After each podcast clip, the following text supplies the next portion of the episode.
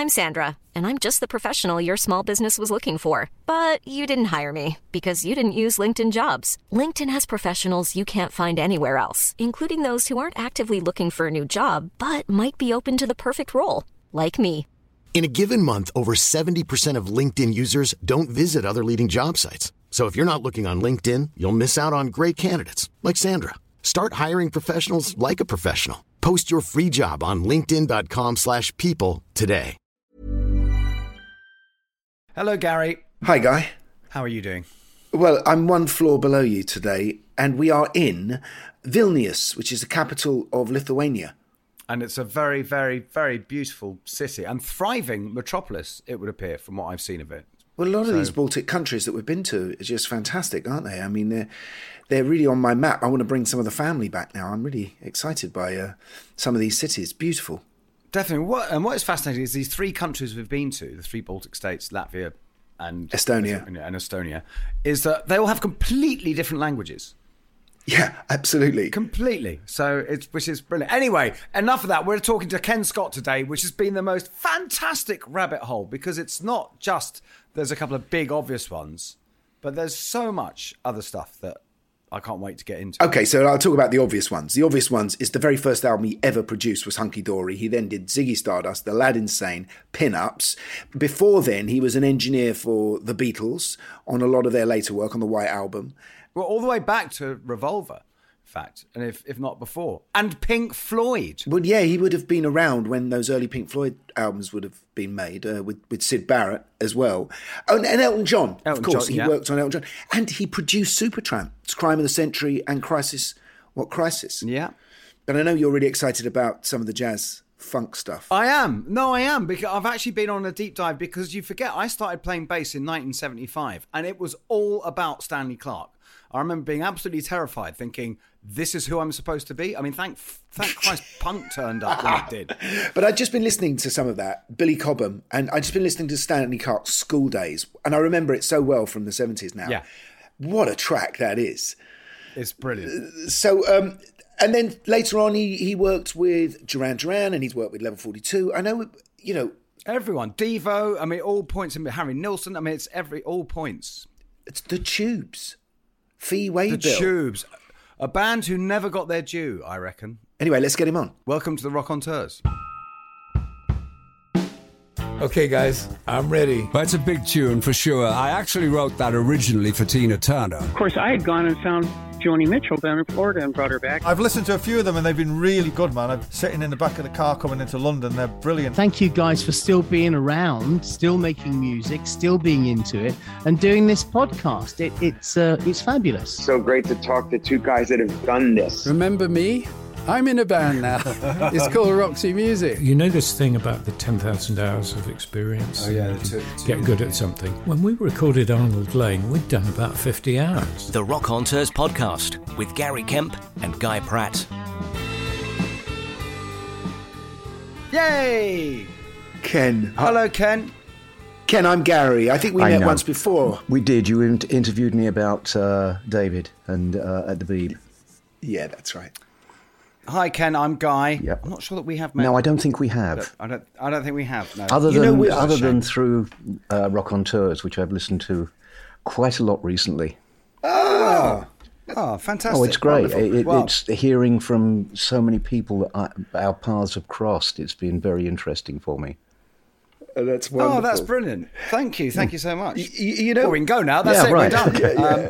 Um, you know, we're, we're actually on tour right now with, with Nick Mason. Yes, I know. It might be a really good place to start, actually, because Because Nick actually uh, said to say hello to you. Oh, that's great. Please this say hi to, Yeah. back to him for me. Although he can't remember what you worked on together. Okay.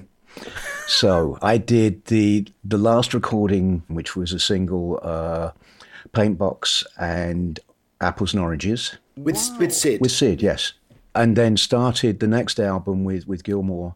The one track I remember was Corporal Clegg, but apparently, according to the paperwork, I've done a bit more than just that. But that's the only one I can remember. oh, that's amazing. Wow, so that was with Norman Smith. It was indeed, yeah, the great Norman Smith.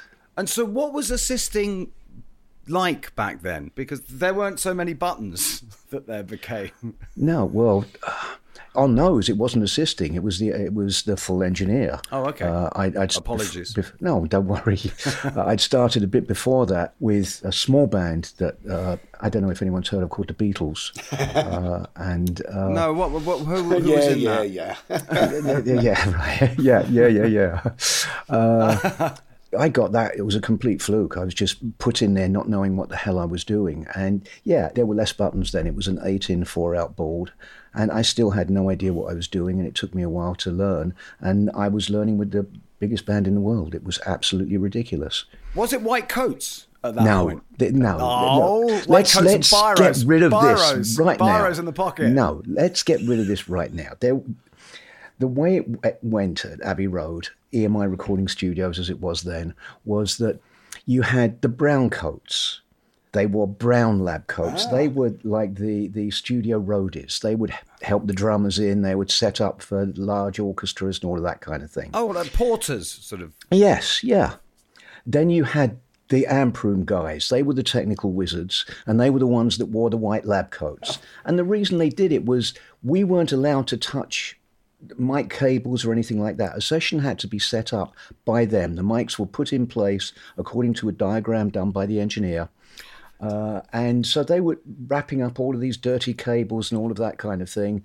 They would be going into the echo chambers, which were they were damp. They were they weren't particularly nice places to go into, and How big were they? How big were the echo chambers? a small room size. Yeah, don't you remember them, Right, Guy? indeed. I remember you used to go. I used to go in the plate rooms and have a look in the plate rooms in the old days. I don't really rem- no, no. Of course, they're all rented out as luxury flats. Now, yeah, right. I mean, it was one of the great. No, not not Abbey Road.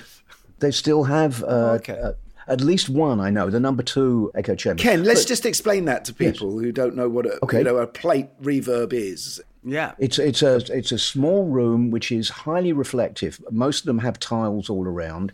The ones at Abbey Road, they made a little more complex. They put these large drain pipes in them, and what it is is you have a speaker at one end which pumps out whatever you want to put the echo on, the reverb on, and a mic at the other end, and it bounces around the room and it's picked up by the mic, and that gives you reverb. A plate reverb was made by a company called EMT a few years later, and it was this big box with this piece of metal in it with uh, part of a loudspeaker in the middle and two transducers like uh, pickups on an electric guitar that could be moved in and out and you'd pump through to the speaker bit in the middle.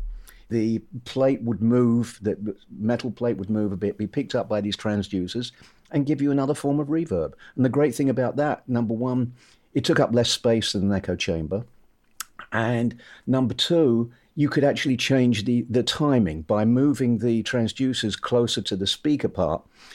It was shorter. The further out you put it, the longer the reverb. So you get up to about five and a half seconds, I think, of reverb on it.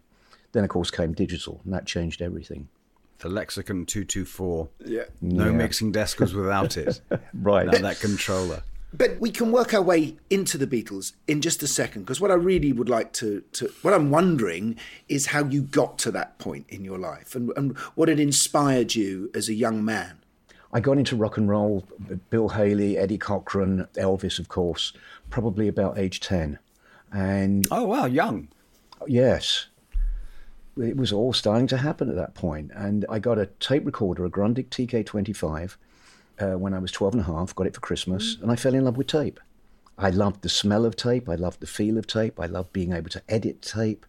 Every Saturday evening, I'd be listening to and recording a lot of Pick of the Pops with uh, David Jacobs, Yeah. which was the only place on the Light program that you got the latest records that we wanted anyway, the latest rock and roll records. And a year and a half maybe later, there was a series on on TV called Here Come the Girls. Whoever the producers were picked uh, a different British girl singer that was fairly well known at that time, and they did one half hour episode on that singer. Well, I had the hots for a young lady called Carol Deene that had had a couple of minor hits covering Yeah, yeah. a couple of uh, American songs. Uh, yeah, I had the hots for, her, and they did a Here Come Didn't she have one called James Give Me the Ladder or something? What was that? Song? Uh, There's something like that, yes, yes. And I believe, I believe another one was Johnny Get Angry. Uh, Joe, I think they were originally recorded by They Joan don't write Summers. like that anymore, do they? No, right. Unfortunately, she was on Here Come the Girls.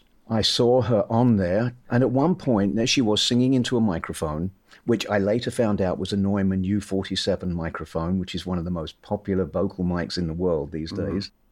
They panned up to this window way above her, and there was a guy standing there watching. And I knew instantly that that's what I had to do.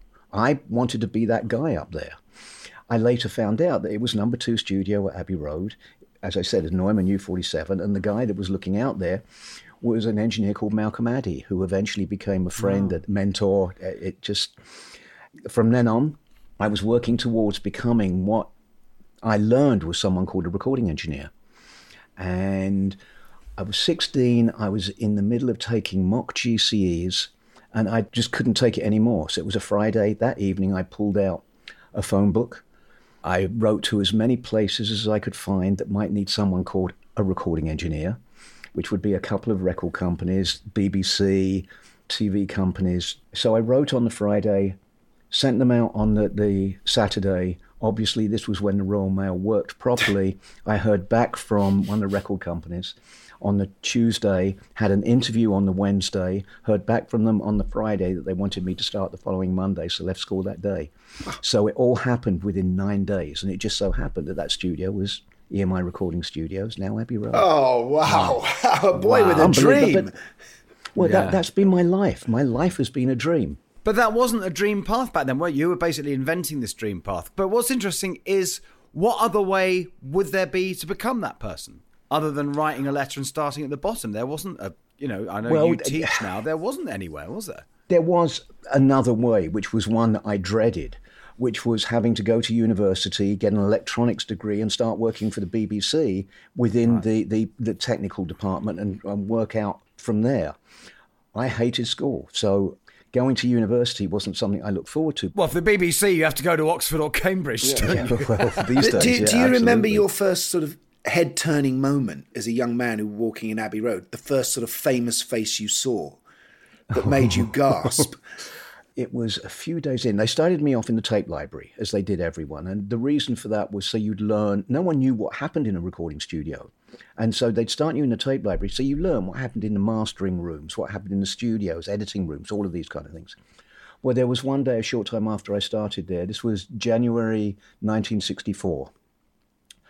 And I'm carrying some tapes along a corridor, and they're coming towards me with the two Georges, George Martin and George Harrison.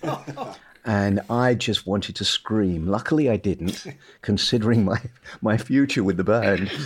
But uh, then that's when I started to really befriend Norman Smith. They were in recording the, the songs for Hard Day's Night. And they were my favorite band, of course. I didn't want to, I had to get in to see them recording. So I started to play up to Norman Smith. Let me in, will you? No, they don't like strangers. You can't go in. And I just kept on at him. I was a petulant little child. What can I say? I was 16. And eventually he said, okay, come in, but stay back. So I went in there, and of course I didn't stay back. I had a camera with me and everything, and uh, back it wasn't like a small cell phone back then. This was a this was a hefty camera, so obviously they're going to see me. But, yeah, I, I took about five pictures, I think. Then at some point, and I can't remember what song it was they were recording, but Paul said, "Okay, we need claps." So there were a bunch of people there from the Hard Day's Night crew, and so they all went down. And I looked over to Norman, and there was a, a slight sort of nod from his head. And I followed down. I went down in the studio. So there I am, standing around this mic. Ah! But over one side is Ringo, over the other side is Paul. And I'm desperately trying to keep in time with ah. everyone. They go up to listen. We're all standing down there, and one of them put their head through a door and says, Okay, it's not working. Come on up. I followed everyone up, and as I go through the large grey door leading into the control room, George Martin comes up to me and he says, Excuse me, but uh, who are you? I said, Oh, Mr. Martin, sir, my name's Ken Scott. I just started. Get out now. so, my, my first dealing with George really was being thrown out of the studio. Wow, was there a sense of class within the building? Oh, yes. Look, this was not that long after the, the Second World War, and it, that just that the whole thing was set up the same way as it had been for donkey's years. That the everyone had to wear suits and ties. That's why the amp room guys, the tech guys, wore the white coats because they didn't want to get their suits dirty. The engineers, as engineers, are supposed to keep the suit on the entire session. Once I moved and um, became a button pusher or assistant engineer as it is today, you had to wear a nice jacket, tie, and trousers. You couldn't wear jeans. Quite right. Or anything quite like right. You were a Cockney oik. Yes. It's what I should well, sort of yeah, imply. with a middle class mother that spoke totally different from the rest Oh, of the oh, family, and she made sure I, I spoke differently as well. Yeah, Yeah, we but were- a, a lot of that stuff was perception, though, wasn't it? Like, for instance, George Martin being the producer, he sounded posh and he looked posh, but he actually wasn't. No, I know, but you only found that out much later. I had no idea at the time. I thought he was posh, and I think most of the time, I think the guys thought he was posh. Everyone did because he pulled it off very well. I just want to uh, mention Norman Smith quickly, and just um, because some of our audience might know, our listeners might know who he is as Hurricane Smith, because he had a couple of hits Correct. himself, didn't he, in the early Yes. seventies? Yeah. Oh, babe, what would you say? And don't let it die. That's it. Yeah. yes. Okay. He no, he was a great engineer. He just happened once again. One of those things like happened with me. George Martin was bringing in this band for a test recording, the Beatles, and the regular engineer Stuart Eltham that George worked with had another gig. So uh, Norman, being the younger of all of the engineers to start with, was put on that session. And because George signed the band, Norman was the original engineer. He kept with them, and he engineered all the way up through Rubber Soul. And my personal feeling is it was him that really started the band on their their whole experimental thing because they always wanted to change things, but so did Norman. He brought that out in them. He wanted as much as he could with the rules that there were around the studio. He changed every recording as much as he could. Well, he was making mm. psychedelic records with, with Pink Floyd at that point as well. Yeah, but that was once he moved into production. Right. But what's interesting with a, a lot of these guys, and especially with you know with you and everyone, Ken, is that Gary and I come from a world where there was no such thing as a house engineer. When you put to studio, Right. who are we going to get to engineer this?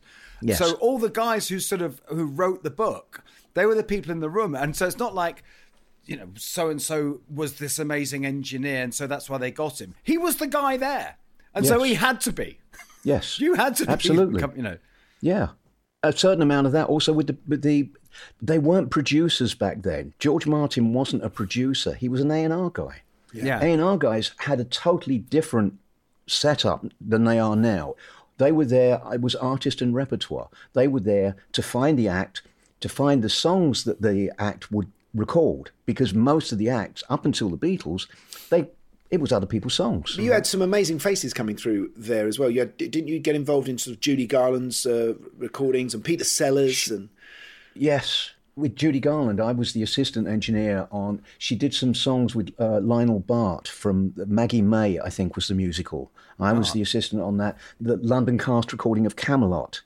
I did some sessions as an assistant with Daniel Barenboim. Oh wow. That was the great training at Abbey Road. Then you got to work on all of these different sessions with seven of the best engineers in the world at that time, and got to see firsthand the mics they used, where they positioned them, all of this kind of thing. And more importantly, you saw the personal structure between the producer, the engineer, and the artist, which was very important. And I still believe I teach now and give lectures. And one of the things I always say is that, as far as I'm concerned, to get on in this gig, 75% of it is personality driven. Mm. You have to get on with the artist you're working with because if they don't trust you, they're going to be looking over your shoulder the entire time. And uh, that's no way to work. Later on, you get more involved in the recording of the Beatles stuff, do you, Ken? In the White Album and Magical Mystery Tour. Are you, are you actually engineering on those records? Correct. Is that with Geoff? Geoff had quit twice Magical Mystery Tour and then the White Album. I got plonked down behind this mixing console. At the time, the most complex piece of electronic gear I'd ever seen in my life this 8 in 4 out board. The first thing I ever sat there for to try and record was Your Mother Should Know by the Beatles. And luckily for me, I think, that- two things. One, they'd already recorded a version of it at an outside studio. And the reason they, we were doing it this Saturday was that uh, Paul wanted to try a new arrangement. That new arrangement didn't work, so it didn't matter that I messed up. And the other thing, because I'd worked with them as an assistant engineer from side two of A Hard Day's Night through Rubber Soul, there was a certain relationship had built up once again, I say that's important. And they were willing to trust me. And it wasn't, it, it may have been a week later, I did my first ever orchestral session. And that was the orchestra and choir on I Am the Walrus. Oh my God. It, it, you said back there, sorry, you just you said you messed up. Yeah. How did you mess up? Because I didn't know what I was doing. I'd probably overcompressed things and all okay. that. But when it came to the White Album, Number one, I've already said about the great training of watching seven amazing engineers work. Then, when you actually sit behind the board, normally the way it goes with engineers is they start off with recording tests or doing ads, that kind of thing, and they learn that way. I was there with the one band in the world that had no monetary problems, they had no timing problems, and they always wanted things to sound totally different every time. So, as a young engineer trying to learn my gig and uh, experimenting, this was the perfect band. I always had that thing at the back of my mind that I could completely screw up something. Let's say a piano. I could overcompress it, EQ it like you wouldn't believe, reverb, tape stuff, do all these things to it. And there was as much chance of them coming up the stairs at number two, listening to it and said, oh, that sounds like shit, change it as there was them coming up the stairs, listening to it and saying, oh, that sounds like shit. I like it. We'll keep it. And that gives you such a freedom to experiment. I went into the mic room with McCartney once. Uh, he wanted to try a different mic on something. So we were just looking around. I was looking for a mic that might sound good and he just pointed up to one, oh, that one looks great. Let's try that. the freedom that that gives to learn what you're doing is just astounding. But also, there's a thing. What's been fantastic from watching Get Back, right? As um, you know, as we will have, it is yeah. considering the, the fetishization of Beatles recording and how you know people will go to such extraordinary lengths oh. to copy this and that. that. Yes, and yes. and to see how actually unprecious they were. Yeah, about like well, this guitar works. That sounds all right. Let's do that. Although, in fairness, that particular recording, they were trying to capture an essence of them live, where you know what you were involved in, Ken, was was this incredibly experimental period. So that was mm-hmm. also an education for you. But the the experimental side, as you say, I, I, I it was that strange mixture because number one, they wanted to get back to the way that, excuse the pun, uh, they wanted to get back to the way they'd originally been. They wanted to be mm-hmm. a band. They wanted to be more rock and roll. They didn't want, three of them didn't want Sergeant Pepper 2. That surprised everyone when the album came out. And it was great working with them during that period because it's always been put across how they were at each other's throats and all that kind of thing. Mm-hmm. They weren't. They were at times. Look, I've worked on projects that it would take two weeks. And at some point, that artistic temperament comes out and there'll be an argument. And it's over in five minutes. Yeah. And it was the same with them yeah. during the recording of the White Album. All the tales we hear of other people coming. Oh, in fact, was Chris Thomas around? Was he assisting? Oh, yeah. Yeah. Oh, yeah, absolutely. When George Martin was on vacation in the Greek islands, we got more work done with Chris producing than we did with George the entire time. It was great working with Chris, and I, I see him from time to time now. Chris Thomas, who went on to went on to yeah. produce the Sex Pistols as well, and mixed, music. and mixed Dark Side of the Moon. Yes. Yeah, yeah. Because that's a funny thing. I don't know when, how we, what order we're going to do this. Is because you've had so many hats, Ken. The yes. fact that you produce. What's interesting is is because a lot of people they go and they become a producer and then that's it. They're a producer. Whereas yeah. you go back and you engineer things. Or you're yeah. you're also a balance engineer on. Well, that's that's the same thing. Is it?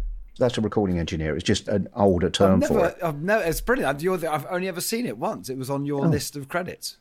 Because there are two ways of approaching production, aren't there? There's the one that go where it's the engineer producer, the yeah. guy who's good at the desk and handle it, and then there's the musical producer, the like George producer, Martin. Yeah. I, as a producer, I always engineer my own sessions. I just found it easier because I can just reach over, turn a knob, and know what it's going to do, and know how much to do it instantly. Whereas when I sit beside someone, an engineer, I'm always worrying, okay, just turn up the hi hat a bit. No, no, pull it down a bit. I spend too much time thinking about the sound and not enough about the mm. music. When I engineer it myself, that's second nature. So I don't concentrate on that. I concentrate on the music. But my style of, of uh, production, I learned from George Martin and from Gus Dudgeon, as far as I'm concerned. And that yeah, is yeah, that yeah. talent is put into the studio to do one thing, and that's to create. And you have to allow the artist the freedom to create. always knowing that if they go too far afield, you can say, you know what, guys, it was better 10 minutes ago. Let's, let's go back a couple of steps and let's go from there again and see if we can come up with something better. And that's the way, George, for the longest time, I didn't know what George Martin did. He didn't seem to be doing anything. But looking back over time, I know exactly what he was doing. He was allowing them to do what they had to do, and that was create. I know exactly what you mean. Like I remember working with Steve Lillywhite once, and just Okay. thinking, yeah, well, what exactly is he doing? And then you leave the studio and go, oh my god. Yeah, right. Yeah. You did Hey Jude. No, I didn't actually. We I started it, but then it was it was actually recorded at Trident Studios by a guy called Barry Sheffield, one of the owners. Got it. Because I thought that was the one of the reasons you ended up moving over to Trident was because of that. So I, I It, it was a, a couple of things. There was uh, the fact that I went down there when they were recording Hey Jude, so I'd already seen Trident and liked the feel there. it had the first eight track machine. Yeah, and it, it was running which at is in 12 Soho. and it was running at 12 and a half inches per second. So as soon as there was a second eight-track studio, everyone was complaining because they'd go into mix and they'd find out that everything sounded like Pinky and Perky or the, the Chipmunks because it was running fast. Because what happened was the owners of Trident bought the Ampex. It was an Ampex eight-track. They brought it directly over from the States, not thinking that the cycles per second of the electricity over there is Ah. different to over here. So the tape machine ran slow. What was so? Was there a eureka moment? Was there a kind of, God damn it, I want to produce? Eureka, no. It came over time. And it, it's one of those things that a lot of engineers find. You'll be sitting there, you've got the producer by the side of you, and you'll turn to the producer and say, You know what would sound great underneath this guitar solo? A herd of trumpeting elephants. The producer looks at you and says, You, you really think so? And you say, Yeah, I think it would sound good. So you bring in the herd of trumpeting elephants, you record them, they go off.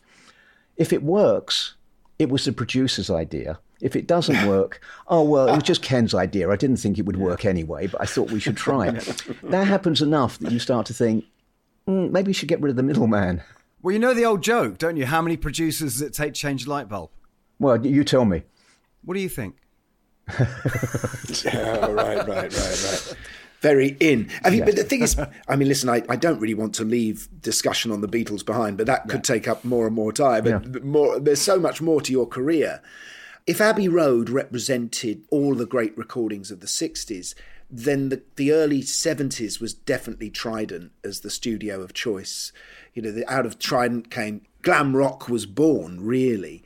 But that was partly because you your hand was being held by Gus Dudgeon, who who was one of the great producers of that time, especially with Elton John, obviously. Is that how did he come into your life? Well, he came into my life at Abbey Road. I worked with him on two singles by a band called The Locomotive. Well, I can't remember what the first one was called, but the second single was Rudi's in Love. It was a ska band.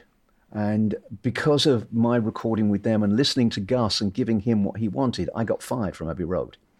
Oh. Because I'm not supposed to oh. listen to the producer, I'm supposed to do the rules of Abbey Road. Well, that happened just as I'd got number one in uh, the English charts with the White Album. Well, in fact, the worldwide charts with the White Album, which isn't a good time to fire someone. Are you still persona non gratis there? I mean, Oh, when you no, arrive no. at the door, was- does security rush out? No, I, I was back there just a couple of weeks ago working on something.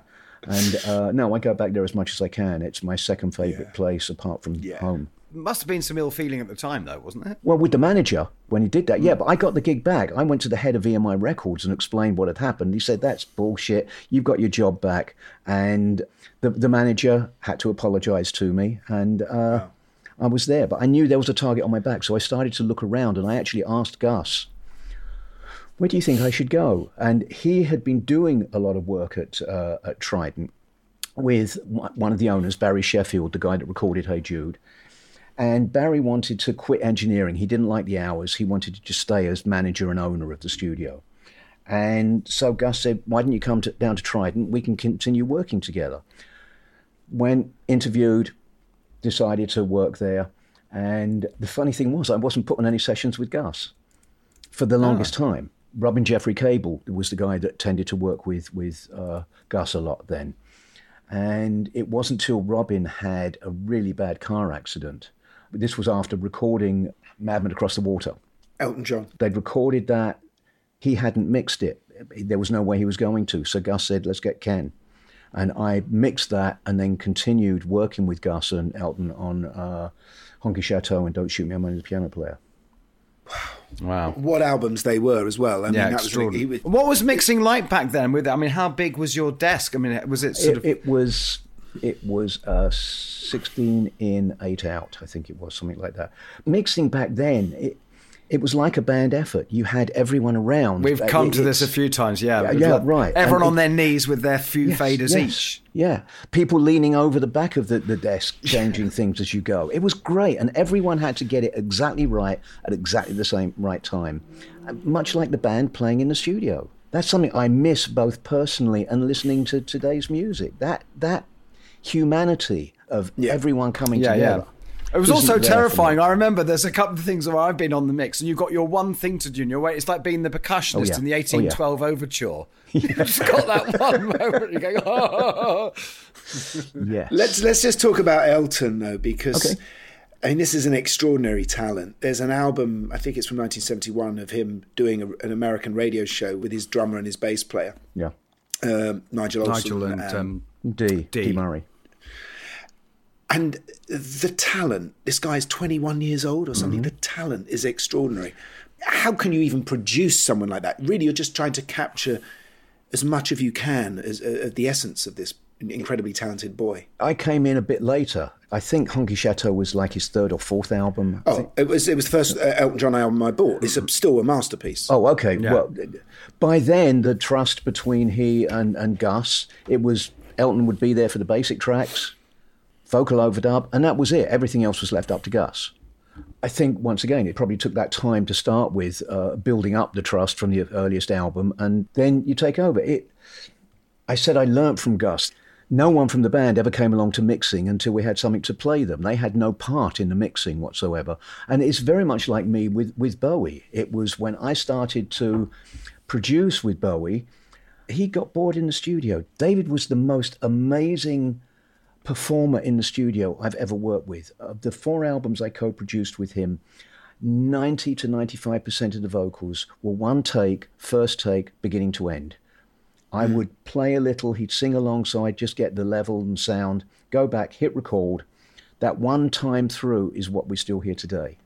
But didn't he come in and you said, and people say, well, maybe you should redo that bit, maybe you should drop in this section? Were there ever those discussions? I learned very early on, no, you don't do that. And would he be doing that with the band, or, or I mean, would the band record alone and then he'd do a vocal, or would he do a guide, or you know? Oh, sometimes he'd do a guide. Sometimes he didn't. He'd be up in the booth with me. Sometimes he was down there just playing acoustic guitar along. It varied. There was no set mm, pattern. right, right. Vocals would always just be him down there. Sometimes it was just me up in the booth. Sometimes it was other members of the band. More often than not, Ronno, Mick Ronson, the guitarist. But uh, because David got bored in the studio, he wouldn't come to the mixing. So much like the Elton and the Gus situation, I was left alone to do all the mixing with no one there. Let's, Although this, I would this, this, wonder. this- yeah, sorry, Gary. I was just saying. so I don't want to jump ahead. No, I don't want to jump ahead at all. But I was just talking about Ronno. I'm just wondering about how much time he was with you because I'm I'm assuming he was so involved in the arrangement of those songs back then. Yeah. He did the strings for uh, for Life Yeah. on Mars on the Hunky Dory album. Yeah, all of the orchestral arrangements Ronno did, but he was exceedingly important. He was David's right hand man without a shadow of a doubt. But one of the secondary talents of Bowie was his ability to put together a team that would give him exactly what he was looking for without having to tell them what to play. Rick Wakeman, for example. Yes. And it was that whole thing of Woody Woodmansey, Trevor Bolder, Mick Ronson. On Hunky Dory, it was Rick. Uh, later on, it was Garson, Mike Garson, and me. We all knew what we were going for. We didn't have to be told what to do, what to look for. I don't think David ever told me once, I want it to sound like this. Yeah, and I've got to Yeah. say, one of the most perfect, timeless bits of recording ever. That album. It's just Which one? Hunky Dory. Oh, okay. Thank you. Uh, No, it, re- yeah, it really is. And why did you leave the telephone in at the end of, uh, of Life on Mars? I mean, who was ringing? Because did anyone pick it up? what it was at the side of Trident Studios, there was this bathroom, a toilet, and there was a public call box in there for session musicians because halfway through, when it's a tea break, they'd all line up to use it to call their fixer to find out what their next session was, where to go in the afternoon or the evening or whatever. And this this one occasion, we had tried to get Life on Mars, the, the basic track, and dear Rick, he was having one of those glorious days when he was just messing around the entire time and we were finding it difficult. We eventually hit on something. It was going perfectly. And then suddenly I had to stop the entire recording because the phone rang in the bathroom and the piano was right by there. So we picked up the telephone in the piano. So I stopped it and Ronno was pissed. He was swearing like a trooper about it. So we used to save tape. So I went back to the beginning of the reel and we started recording again. And we eventually got the master basic t- track. When we finally came to do the string overdub, Ronno had arranged it so that the strings just sustained at the end, just kept going so I could fade them out. Well, when they're sustaining, suddenly we hear this piano come back in. It was the very end of that bad take where the, the oh, wow. phone oh, come in. It came up underneath them, and we heard Ronno swearing and everything. We, we've got to keep that in. We have to. That's great. But when I mixed it, I had to pull it out fairly fast because the BBC would never play it with Ronno the way he was swearing there. So, uh, yeah, that's the story of, of that. Oh, Fantastic. man. That was the first record you ever produced as a credit. Did you go into those that session thinking, I have to behave differently now?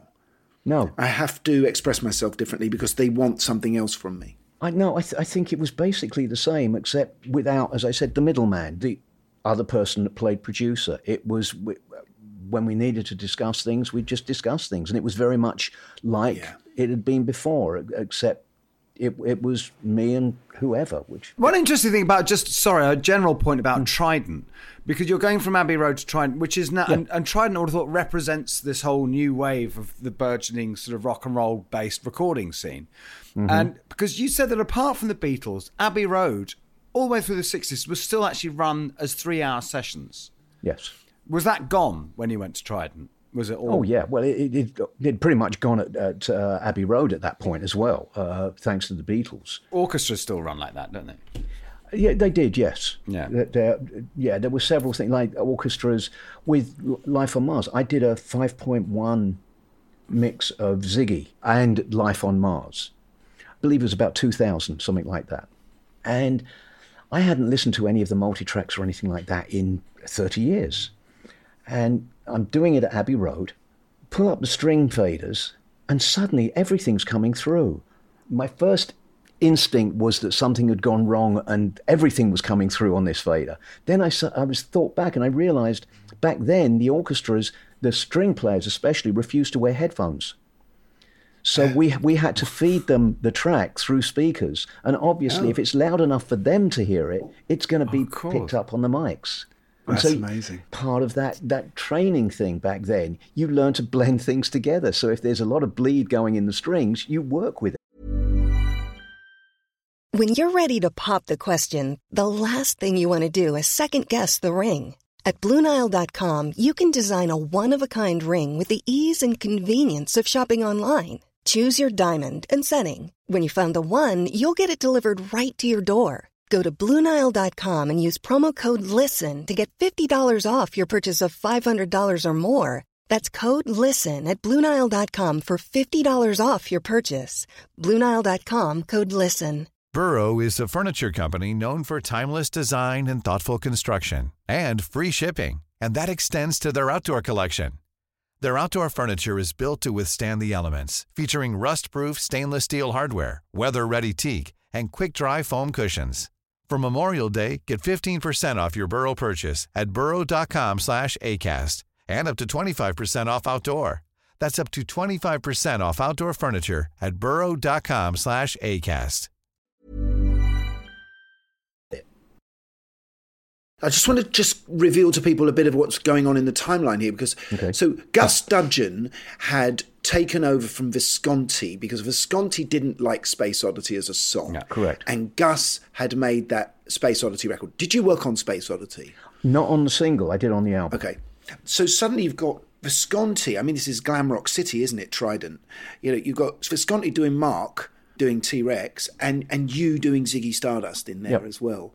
And so the two of you, you must have seen Tony Visconti as your um, competitor in a way, I guess. We look. We have different styles. I worked with Visconti as engineer on uh, the Space Odyssey album and on Man Who Sold the World. That's how I got to know David in the first place. And and Tony is a musician. He's a bass player. He he Very played good bass On, yeah, he played bass on those records, and he was like the MD, the musical director. He took charge, and because of that, I didn't see too much of David in those recordings. They were his songs, they were his vocals, but it, it didn't seem to be too much of him. That his big thing was working with Gus on Space Oddity, where Gus, it was all David's ideas. Gus took David's ideas and just perfected them, whereas I got the impression on the album and on Man Sold the World that it was more Tony's vision. Okay. So what happened was after the, the failure of Man Who Sold the World at the time, David took some time off and he came in to produce a friend of his, a guy called Freddie Burretti, who went on Right. to Yeah, yeah. design a lot of clothes. Yeah, that was the group name, yeah. And I was doing one of the sessions on that. And during the course of the conversations, this was when I had decided that I wanted to move into production away from just engineering talking with David, and I told him about that, and he said, "Well, I've just signed a new management deal. They want to put me into the studio to record an album so that they can shop a deal for me. I was going to produce it myself, but I don't know that I'm capable of doing it. Will you co-produce it with me?" And I thought, here's this guy that I loved him. He was a really, really nice guy. He obviously had a certain talent, but from what I'd seen, I didn't see him as being a superstar or anything like that. He was just, he was good. So my immediate reaction was that I could actually mess up. Unlike with the Beatles, I'm, I'm thrown in at the deep end with the greatest band in the world. Suddenly, there's this somewhat talented guy. I can afford to make mistakes, and because people will never hear them. Because he'd had a lot of failures as well as after Space Oddity. It- it- There was the things that did, weren't Yeah. working so well. No, absolutely. That was the thing. So it was a couple of weeks later, David came round to my place with Angie, his wife, and Bob Grace, his, his publisher. We were going through cassettes for songs for Hunky Dory. And it was very quickly that the light bulb went off that, hang on, this guy is far more talented than I gave him credit for. Because I was starting to hear David's ideas as opposed to Tony's mm. ideas. And suddenly I got nervous. I thought, here we go again. This guy could be huge. And I think for both of us, when we started Hunky Dory, we were both a lot of trepidation there. Both of us were fulfilling a place that neither of us had really done before, the producer, the, the co producers. But as, as we worked and things started to come together and we were hearing what it was becoming, we got more confident, more confident, so we could push the envelope that much further, kind of thing. And it just finished up working great for four albums. There was a sound, wasn't there, on the Ziggy Stardust album, on the Aladdin Sane album, that I, as a kid, tuned into. It became for me the sound of glam rock. Okay, there's the way David sang in that Cockney high voice. Hmm. The Tony But there was a Newley voice. sound. There was a, there was another sound. There was a, the backing vocals were thin. They were had a kind of very different sound to them that I'd never heard before. There's also a drum sound that I could Yeah. absolutely that fantastically tight clipped snare. It's brilliant. It's very very small. Well, like on five years. I mean, yeah. yeah, rock and roll suicide. Can you hear what we're talking about, Ken? And what was it about that you think um, gave that such a unique quality? Was it Ronno's guitar? It was the team effort. It was we were all heading to, to the same place. We, we knew what was needed, and we just did it. And for the the drum sound, it was that to a certain extent came from my working with Ringo. It was a very dead sound because a lot of Ringo stuff. We had tea towels covering everything, so it was very dead. It didn't sound quite the same way because it was in a big room. It was in number two studio. Whereas at Trident, Right. there was this small drum booth underneath the control room. That's where Woody was. So that gives it a much smaller sound. That plus deadening everything down gives that sound. Yeah, yeah. I just want to because we'll get to him later. But uh, referring to that, I did read somewhere that to get Billy Cobham's snare to sound a bit uh, more dead, you got him to put his wallet on the snare. I didn't get him to. He suggested it. I said it needed to be damped a bit, and he said, "Oh, I got just the thing." He pulled out his. Some drummers' put it in there. wallets would be heavier than others. Well, Yes, I- we yes. get that because on Spectrum, I actually, I actually say it was much more. It, it's kind of quite lively, but still that same very high tuned thing that seems Yeah. to be quite a signature of yours. That's there. We'll get to that later. If I might just get in there for a second, the whole thing, the first time I recorded Cobham was at Trident. It was on Birds of Fire album. And suddenly I've been used to the like two or three tom toms, one bass drum that fitted in just about into the drum booth. Suddenly this guy comes in with eight toms, two bass drums, this whole thing. What the fuck? I just realized I have to set him up outside of the drum booth. It's not going to work in there. But everything else was identical. I used exactly the same mics on Cobham as I used the type of mics I used on Cobham as I did on, on Woody. I just had to use more of them. And he was outside the drum booth, so it was slightly more liver. Wow. But mm-hmm. no. Mm-hmm. Okay, so should we do Ziggy?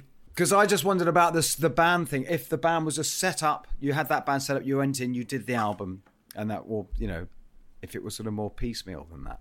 Well, we'd do basic tracks, and as I say, it, it depended on the song. It depended on what would go down at any given time. On just using Life on Mars, although it's not Ziggy, but using Life on Mars, it was bass, drums, and piano that went down.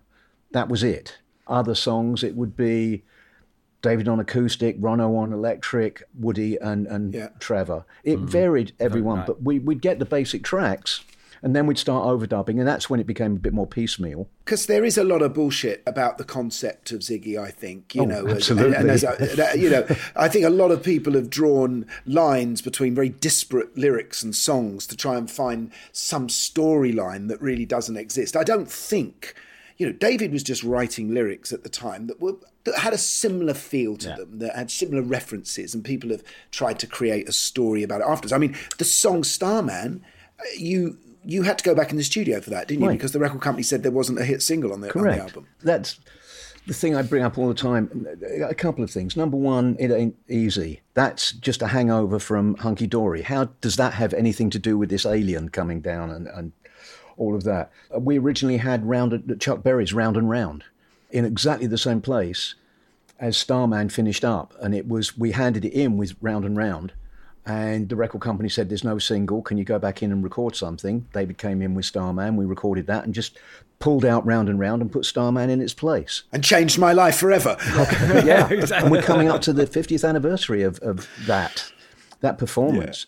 Let's talk about. I just wanted to just zone in on one bit of that recording of that album personally, and it's the guitar solo on Moon Age Daydream. Oh, which yeah. is an extraordinary guitar solo. Everyone absolutely loves this, Yeah. and it's it's got to be in my top five guitar solos of all time. But what makes it so expressive is the delay on it. That you gets more and louder and louder. This delayed echo that Ronno seems to be playing with. I mean, is was he controlling that? Was that your baby? That was me. I, I have this thing, I've done it with other guitarists as well. I like the low end of the guitar to be right in your face kind of thing. And the higher, I like to be area. And so as he's going up the fretboard, I'm adding more reverb. And when he comes back down, I pull the reverb back down. I'm just playing the reverb as he's playing the guitar. After he'd recorded it, or was he hearing yes. that too? No, this was in the mix.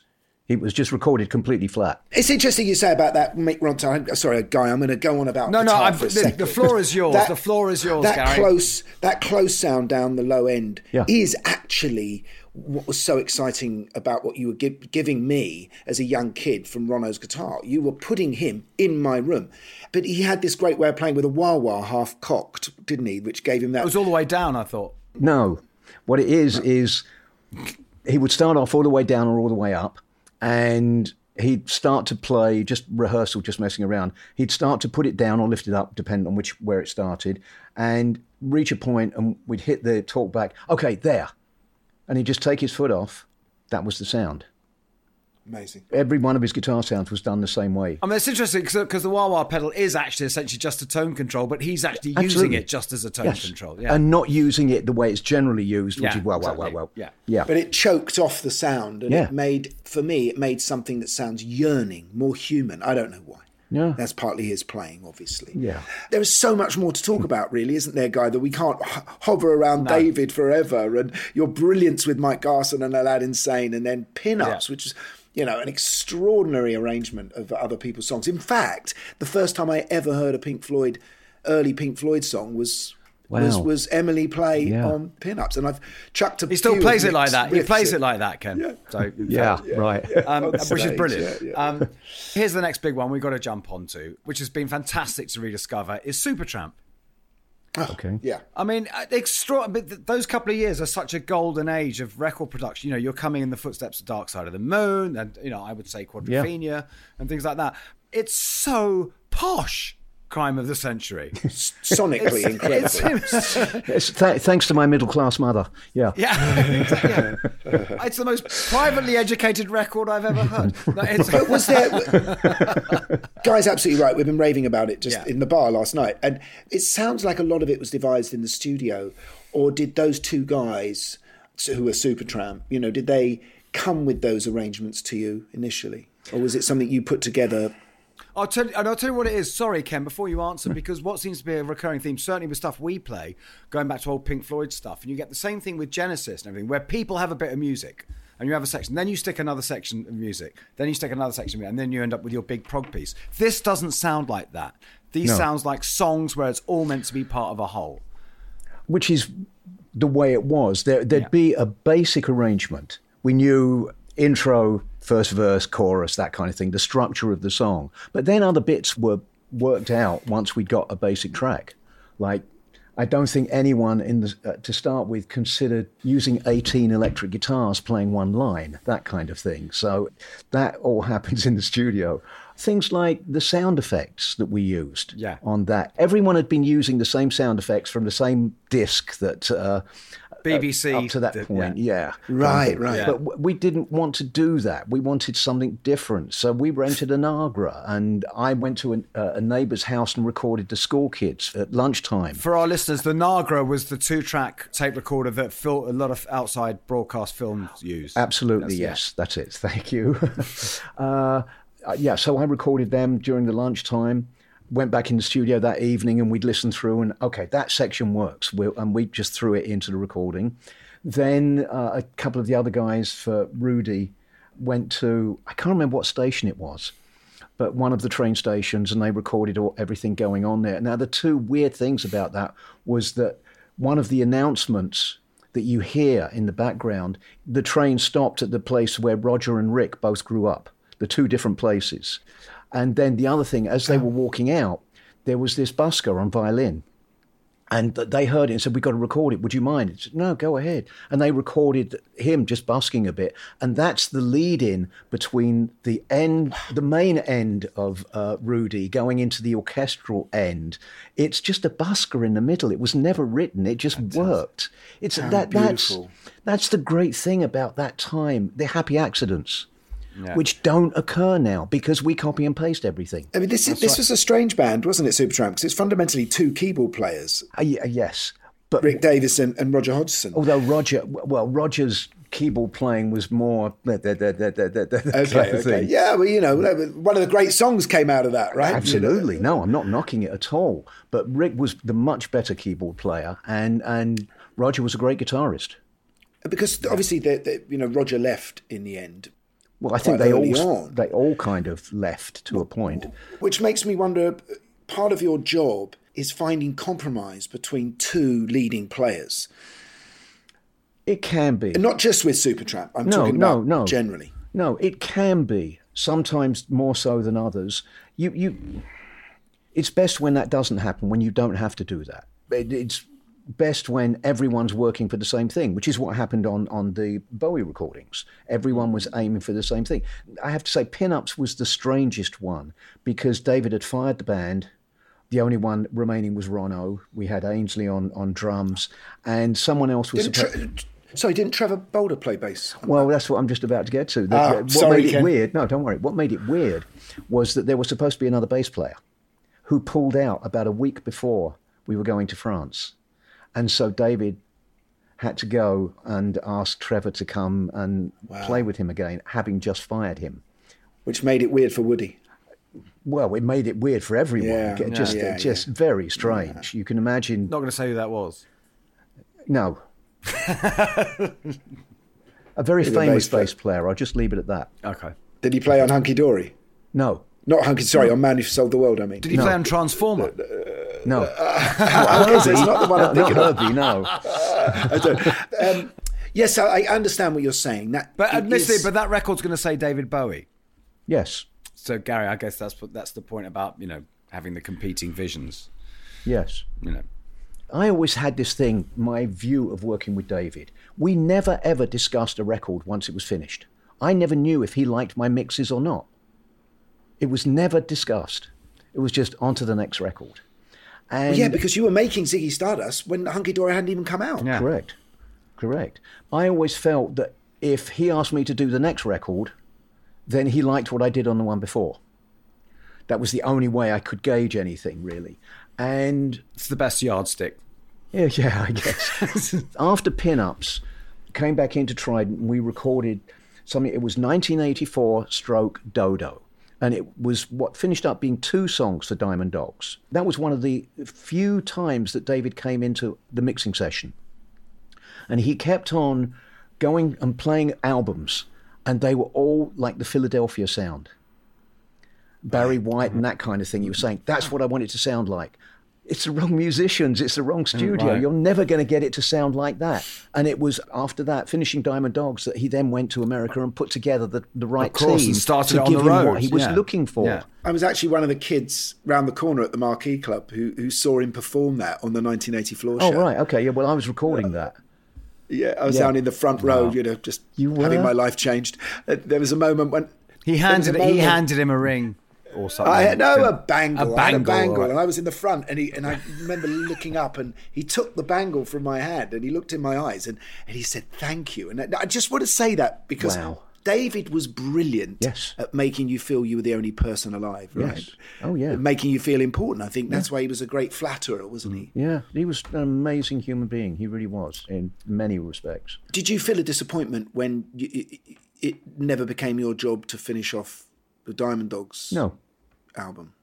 No, Uh, look, it, it it was all towards the end there. It was all very strange times because there were lots of legal things going on because Tony DeFries, his manager, had wasn't paying out where he should do, and there are all of these strange things going on, which that also affected pinups a little as well. My relationship with David was kind of strange, especially when DeFries came in.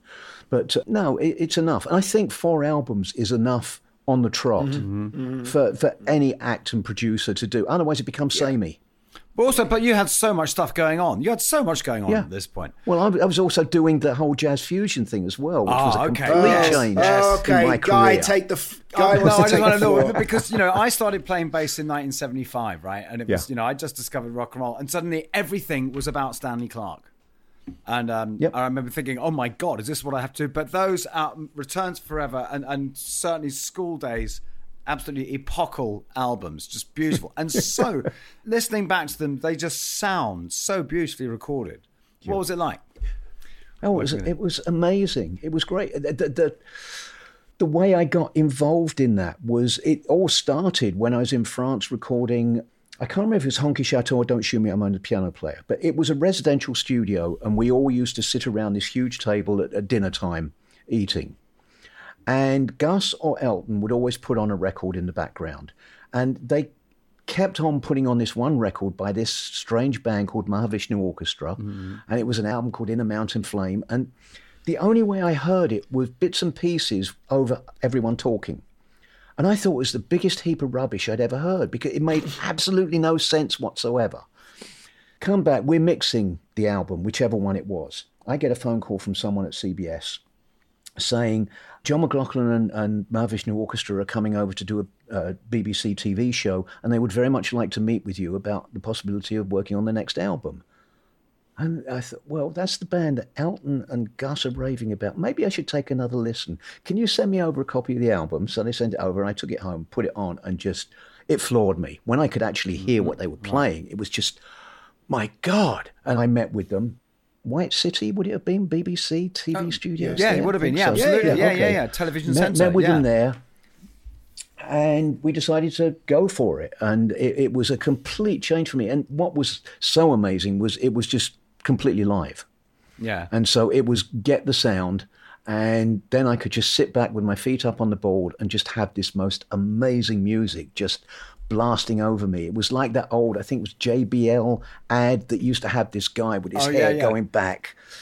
That was what's his name from Bauhaus, uh, the singer from Bauhaus Oh, yeah? in the advert. Yeah, Pete Murphy. Pete Murphy. Okay. It was just amazing. And it, it carried on from there because from Birds of Fire, I, I then did four with Bill, Bill Cobham, and uh, three Oh. with Stan, Stanley Clarke. Yeah, amazing. Did you find the language? Did you find any I mean, the, the musical language suddenly being so different and so much more complex to deal with? Did you have any sort of have to retrain your ears in any way, or just think is that No, good? Is that no, not good? uh, Do I know? Do I know when? What's a bum note here? Oh, sure. no, that that was working with Garson. you wondered about that. Actually, that's But, true. Yeah, you've uh, been right, right to the outer edges there, haven't you? Yeah, but uh, no, it, learning more about listening came more from another band I worked with, a band called the Dixie Dregs. Oh right. Yeah. Yeah. They were a sort of a fusion stroke country act. And Steve Morse, the, the lead guitarist, he, as far as I'm concerned, is the best guitarist I've ever worked with. He could cover any style and he knew what was needed. He was Including. Jeff Beck. Well, Yeah, he- Jeff, Jeff is great, but He Jeff, went on to Deep Purple, didn't he? Steve Yes, he did. But uh, Jeff has a certain style, which he is brilliant at. Whereas uh, Steve, he covers all styles from classical acoustic. There's one track on one of the albums called Little Kids, which is him and just solo violin, uh, which is brilliant. Yeah, enough of that. But he has perfect pitch. I did two albums with them, and the next couple of albums after working with, with him, I was having major problems, tuning problems with the band because my pitch, sense of pitch became that much closer to sort of perfect pitch. And when they were slightly out, it became painful. And then that wore off again. And then I'd do another album with Dixie Dregs, and suddenly it was all back again. So, yeah, each album can affect you in different ways. But then you do the there's the ultimate sort of extreme of that, which is the sort of the tubes. Yeah. You know, a band that I got into through White Punks on oh. Dope. A band who never got their no, due. absolutely. I, reckon, agree but- wholeheartedly. They were brilliant. It, but they were sort of They were one of those things slightly the wrong time, yeah. But they but they also they were presaging a lot of kind of what Talking Heads would be about. Yeah. A lot of you know. Yeah. Uh, sort of stuff from, from basically from your generation of bands, Gary. It, it was, you know, yeah, the humor and also the s- technology, That- yeah, well, that- the modern the, the humour side, just unfortunately, no label knew quite how to work with them. The first time I went to see them was at the Roxy in LA, on on Sunset Strip, and sitting there waiting for the band to go on, and suddenly th- this pack of, of gorilla, G U E R. The military uniforms and all of that with the Yeah, yeah. guns came running from the back, and everyone's petrified. What's going on? Are they trying to take over or something? And then the band comes on. It was all part of the act. When they performed live, you never knew what to expect. There could be a dozen ballerinas, a fire eater, and a trapeze artist. Every time it would be different. They just get friends to come in, anything, doing all of this crazy stuff. The, the way their, their live set used to end. Fee Waybill, the uh, lead singer, Lead singer. no, the front man, yeah. he used to take on different personas. And one of them, towards the end, was the epitome of the English glam rock artist. He was called Quay Lude. And he'd, he'd be wearing he'd be wearing one foot platform shoes, boots. He'd have a, an extreme Rod Stewart, huge hair out everywhere. And that's when they did White Punks on Dope. And behind them, they had these amps that were kill amps. It was the Fender writing, but it spelt out kill. And at the end of White Punks on Dope, something would happen and all the amps would come down and crush Quay Lude. And he'd be carried off on a stretcher. They'd go into another song and he'd come back as an angel on stage. It was just all. uh, How does a record company put that across? Let's face it. Maybe now it it could happen through the internet, just video and everything, because that came later. But then, unfortunately, they were all talented, talented musicians. Prairie Prince, the drummer, went on to do a oh, hell of Yeah, a lot yeah, of yeah, session course. work. Yeah, legend. Yeah. Yeah. But as I say, how do you translate that? How do you contain that in a recording studio? How do you? That's But in the studio, I also did an album with Devo, and it was much the same kind of thing where Yeah. they have this amazing stage persona, but you get them in the studio and they're totally professional until someone else comes in. And then they'll go into their stage persona. But as long as you're working with them, you get to see their real selves, their professional selves, and and that's what it was all about. Yeah. There were artists that suffered from being too visual and not enough on the uh, and couldn't get that on the record. I mean, Alex Harvey, I think, of being another person Yes, who, yes. who, Yeah, yeah. Yes. who suffered on in that journey. Because we're keeping you forever, we st- I just need to dive into your later career, which is where you end up with Level Forty Two in the Yep. eighties, and that American band, Missing Persons, which Yeah. um, was sort of the the American version of New Romantics. Yeah, in a way. absolutely. Neuromantics with super chops. Yeah, super In- chops, interest, yeah. Interestingly enough, it, it wasn't New Romantics. One of the classic moments for me, just to explain, this band was brought to me by Frank Zappa. Which is amazing because he hated everyone. Well, it, look, they all, they all used to play with him, so that, Yeah, that's I the thing. Warren that's how they yeah, came up with the name Missing Persons. They were missing from Frank's band. So we recorded a four songs, five song demo, which I shopped all over the world. No one was interested in them. So finally, we decided we got some money together and we put the record out ourselves.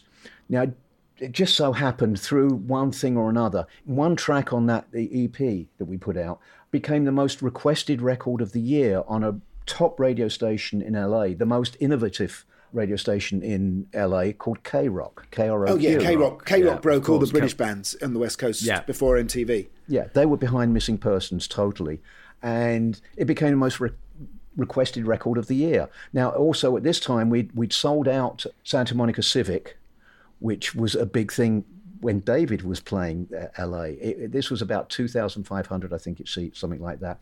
It's a famous recording, Yeah, David Live precisely. at Santa Monica. So yeah. we, we'd sold out there. And guess what? We suddenly get an offer of a record deal with uh, Capitol. And we were gradually building everything up. But at, at one point, this was before the record deal, I realized what I was getting to. Duran were playing the Roxy one Saturday evening. Duran were playing the Roxy. Missing Persons were playing, I can't remember the name of the club, but it was, it was further down the road from the Roxy. And it was amazing because you could go onto the Sunset Strip and you'd see all the new romantics going up to the Roxy and you'd see all of the punks going down the road to our show. it was amazing the split there. It were, but yeah, so they weren't considered new romantic at that point. But that's the irony, isn't it? Because Yes. Cucurullo ends up With Duran, I know. joining Duran Duran Duran, Duran, yeah. and wrote Ordinary World. Yes, and the, the the other one from that album. What was the other hit from there? Ordinary World. Come Undone. Yes, Come Undone. He got me involved with Duran as well. I worked with them on two albums. That's but right. as an engineer.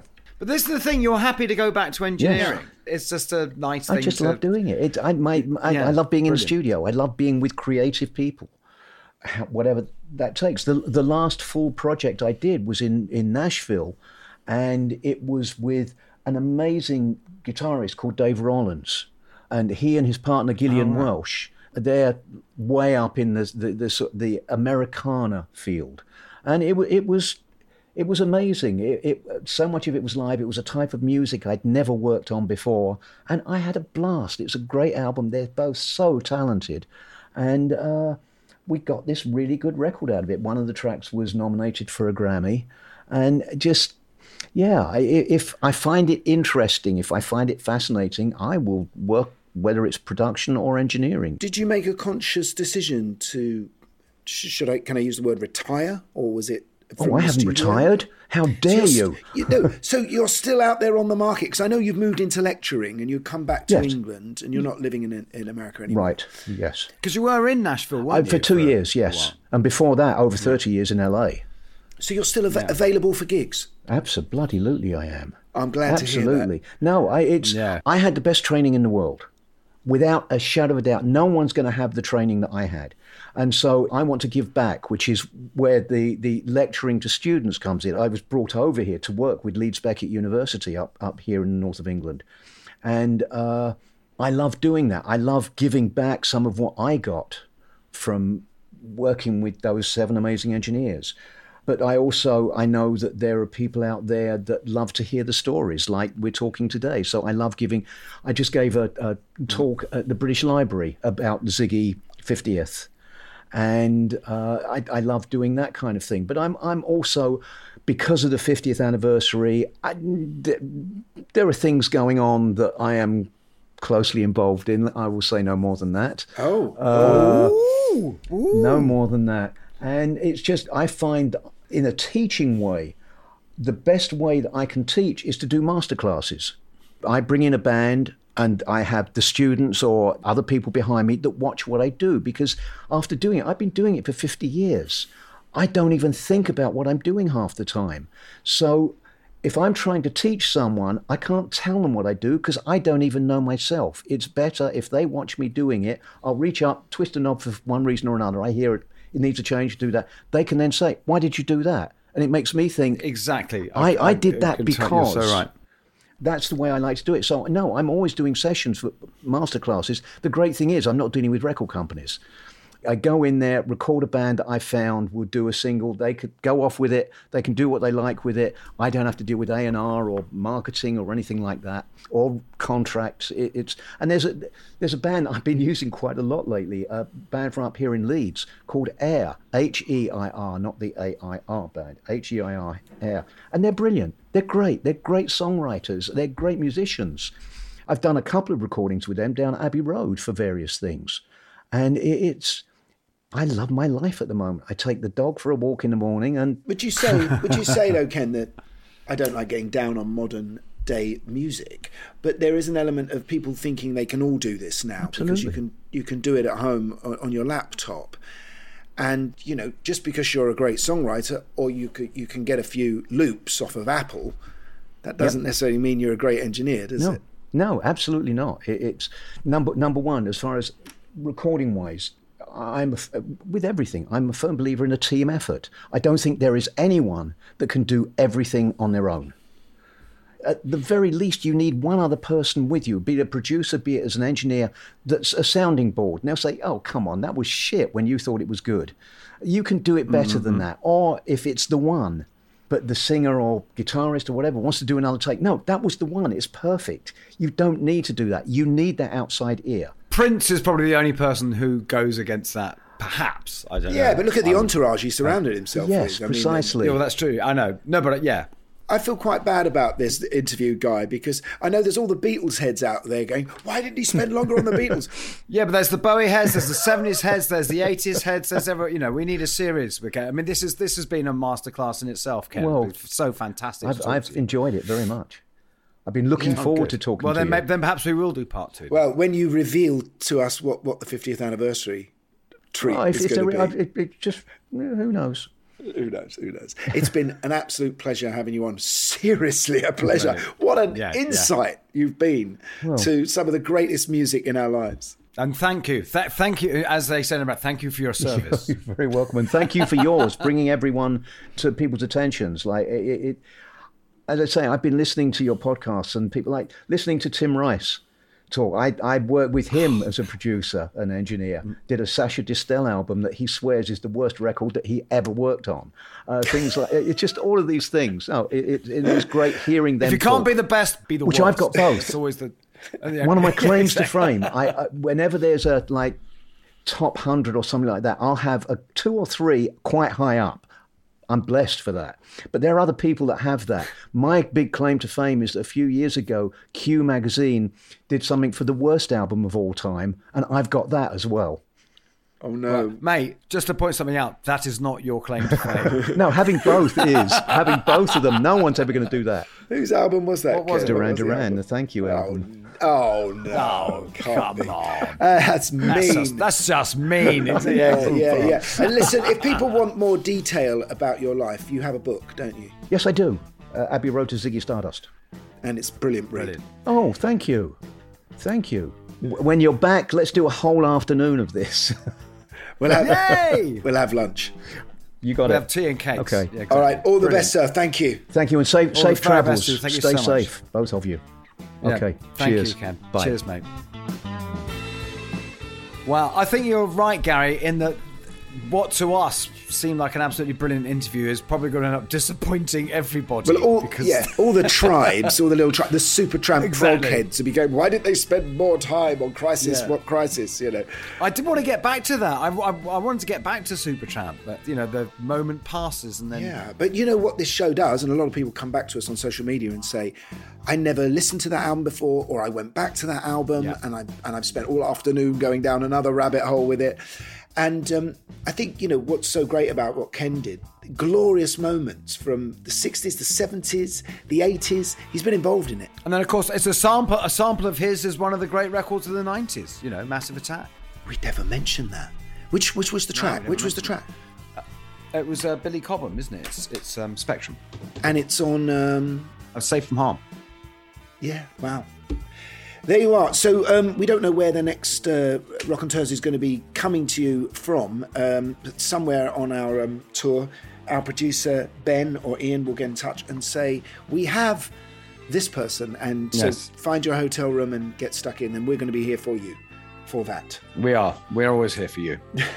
Right now, I'm going to go off and get myself one of those scooters that you ride around on, and uh, and have a look around the town. You do that. All right. It's good night from me. And it's good night from them.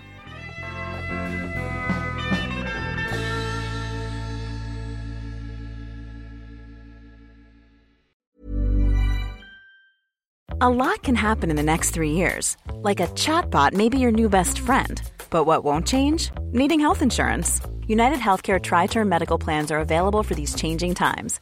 Underwritten by Golden Rule Insurance Company, they offer budget friendly, flexible coverage for people who are in between jobs or missed open enrollment. The plans last nearly three years in some states, with access to a nationwide network of doctors and hospitals. So, for whatever tomorrow brings, United Healthcare TriTerm Medical Plans may be for you. Learn more at uhone.com.